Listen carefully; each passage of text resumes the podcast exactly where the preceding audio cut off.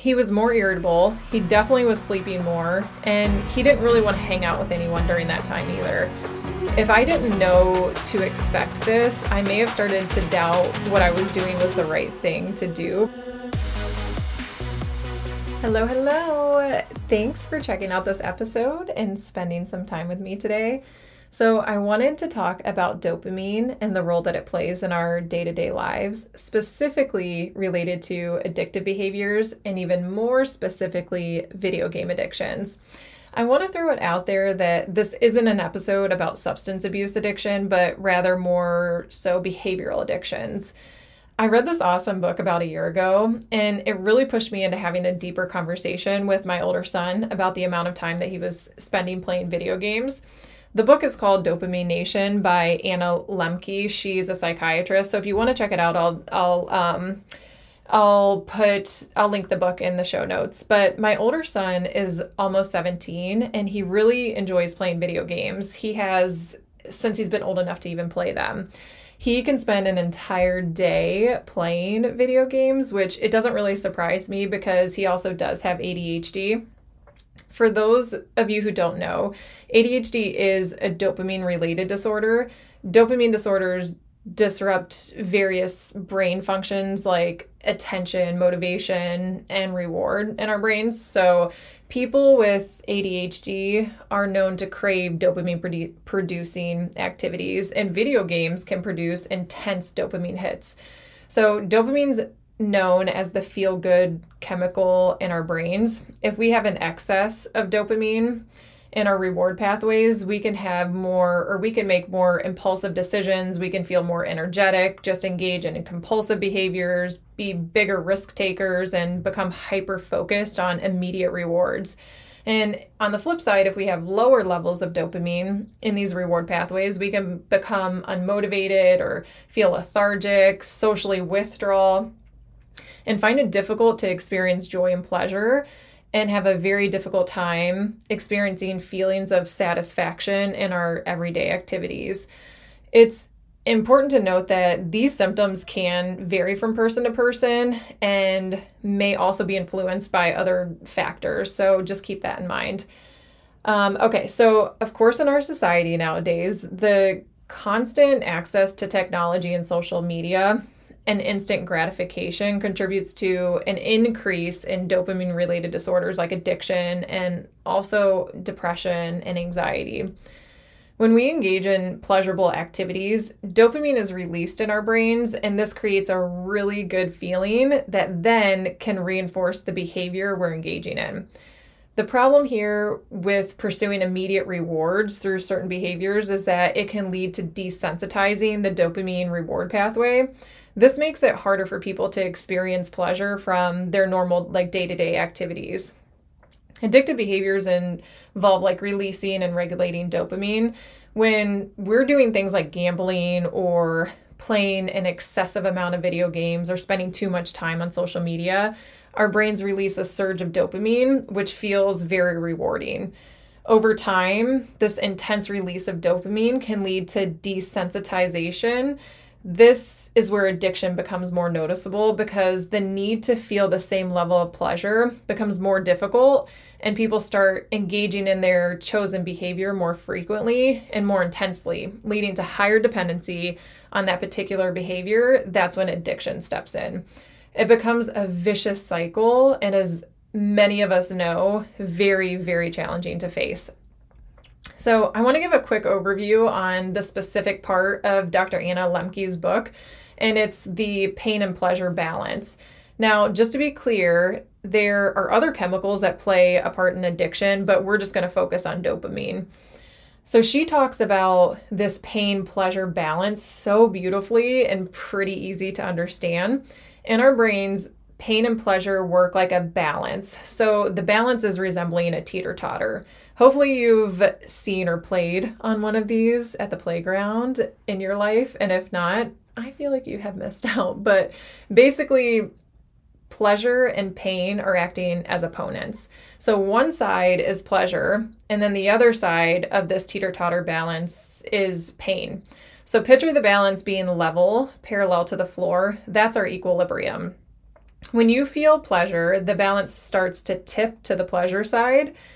Now, there are certain activities that engage that we engage in that release more dopamine, which leads us to the pleasure side. So, examples eating chocolate.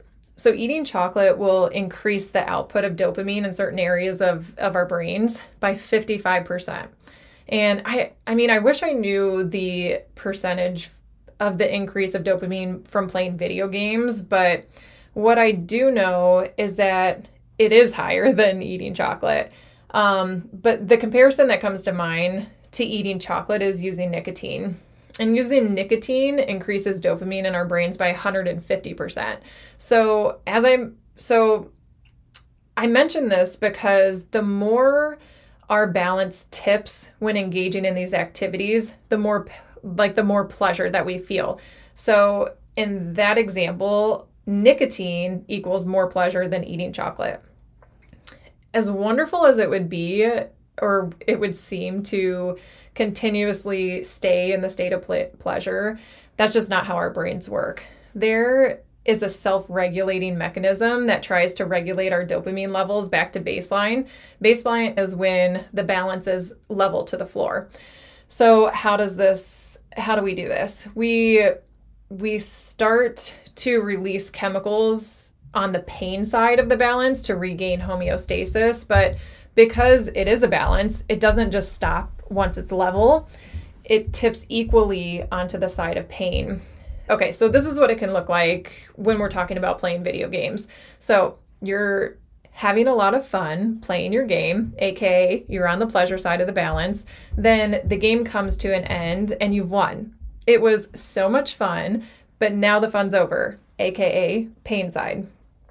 You can either stop playing the game or and go do something else or you can be tempted like most of us to click let's play again so the balance tips away from the pain side and back to the pleasure side.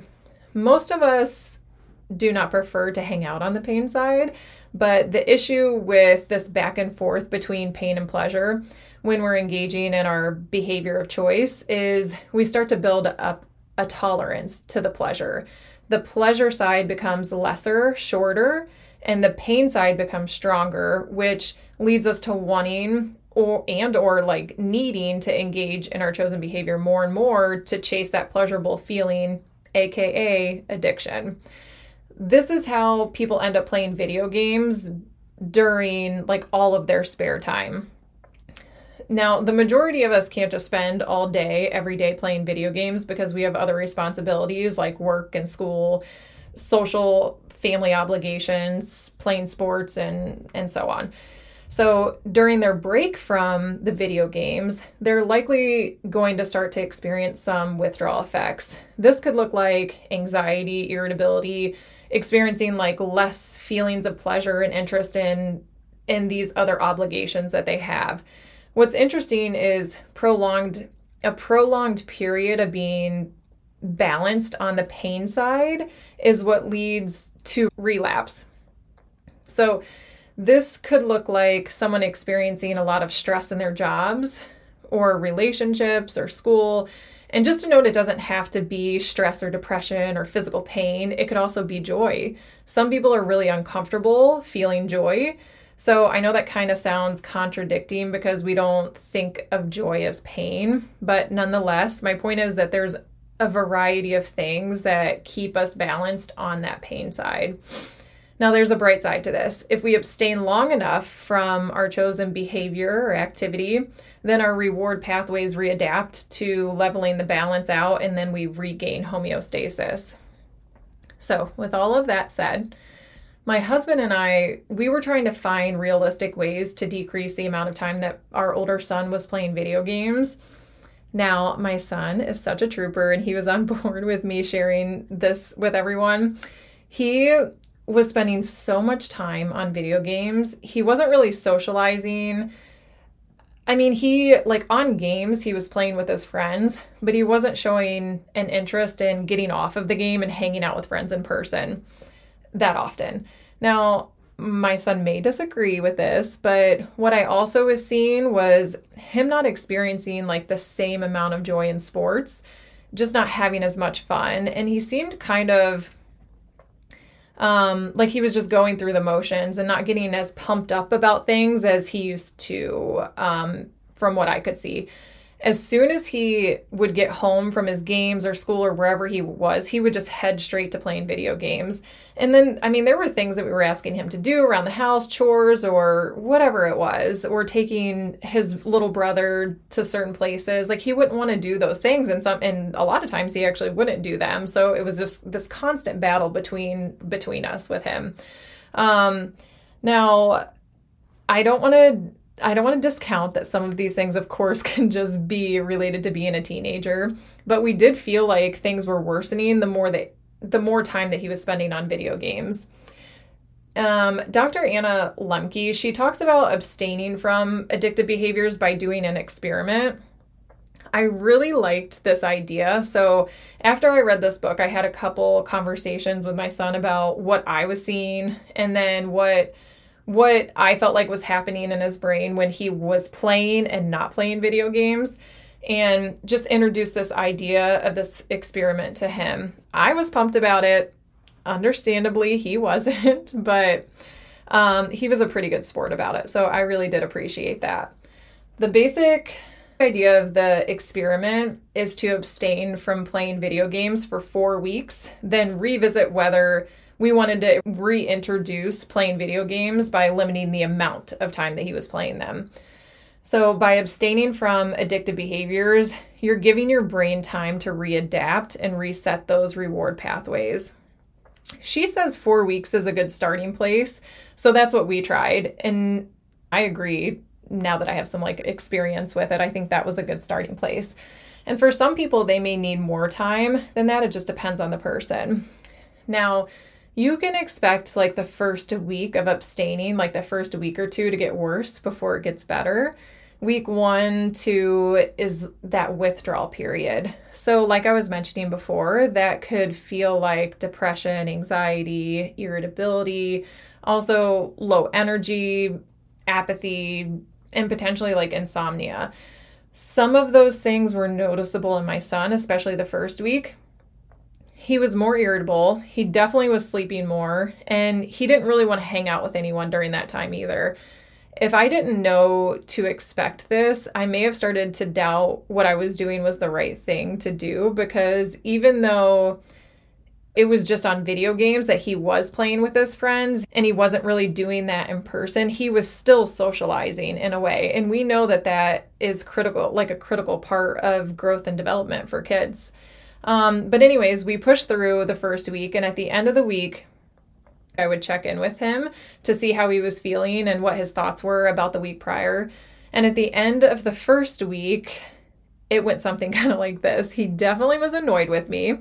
Um, he was feeling like it was a crap experiment and he didn't agree with it. He didn't feel like it was helping at all. And I can completely understand because he was feeling like crap. I mean, but I did remind him that it was going to feel worse before it was going to get better. And I tried to support him the best that I could. So, towards the end of the second week, things started to turn around for him. He was becoming more talkative and started hanging out with like his friends more. He was asking them to come over our house and he was going places more often. One of his friends even actually told us that taking the video games away from him was like the best decision that we made. Um, that definitely made us feel like we were on the right track. Um, I just love seeing him hanging out with his friends, and he's so freaking awesome. And it just makes me so happy to see him having fun with his friends and in person. In person, I love that. But by the end of the fourth week, I was pretty certain that his dopamine levels were restored. And we had a discussion about what moving forward looks like with him playing video games and just the importance of needing to limit his time playing because he did, in fact, want to restart playing again. So he understood and he agreed to that. I was hesitant because I really liked how things were going without the video games. But if he could find a balance, I was okay with him like replaying or restarting playing video games. And plus, it was the agreement and I wanted to hold my end up of the bargain, so we tried. And I think this was helpful for him to see and just find insight into how he was behaving with and without video games. And it hasn't been perfect since this experiment earlier this year, but we did find that this is a very effective way to support his mental health. So if we ever have to revisit this experiment, we definitely will do that.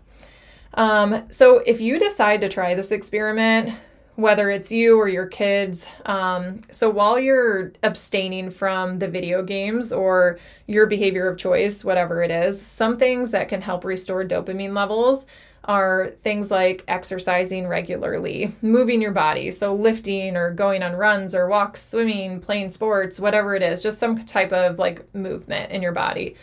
And having friends and family that you can lean on for support and making that connection with them people who can encourage you and just hold you accountable during that time too.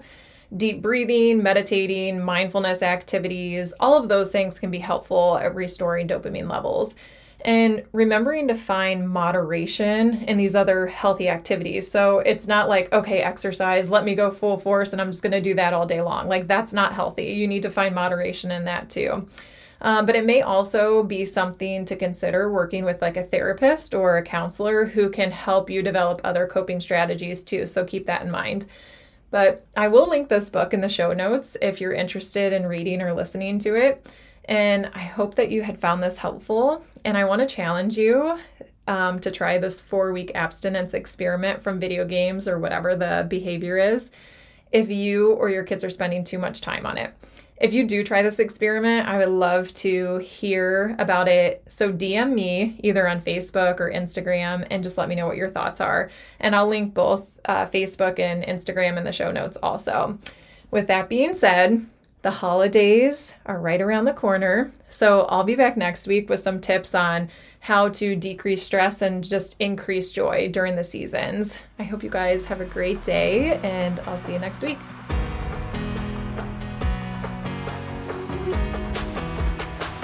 Thank you so much for joining me on this episode of Landing Imperfect. I truly appreciate you being a part of this community and sharing this journey with me.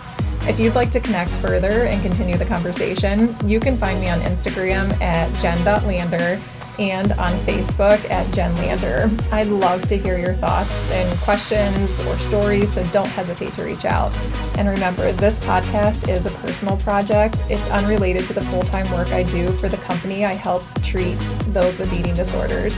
While I aim to provide professional and educational, inspirational content, it's important to understand that the podcast is not a substitute for professional treatment.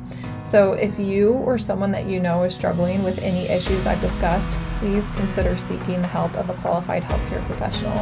And I'll be back with another episode next week, so stay tuned and continue your journey to personal growth and empowerment. Can't wait to connect with you again. Until then, take care and remember it's okay to embrace your imperfections. They make you the amazing person that you are. See you next week.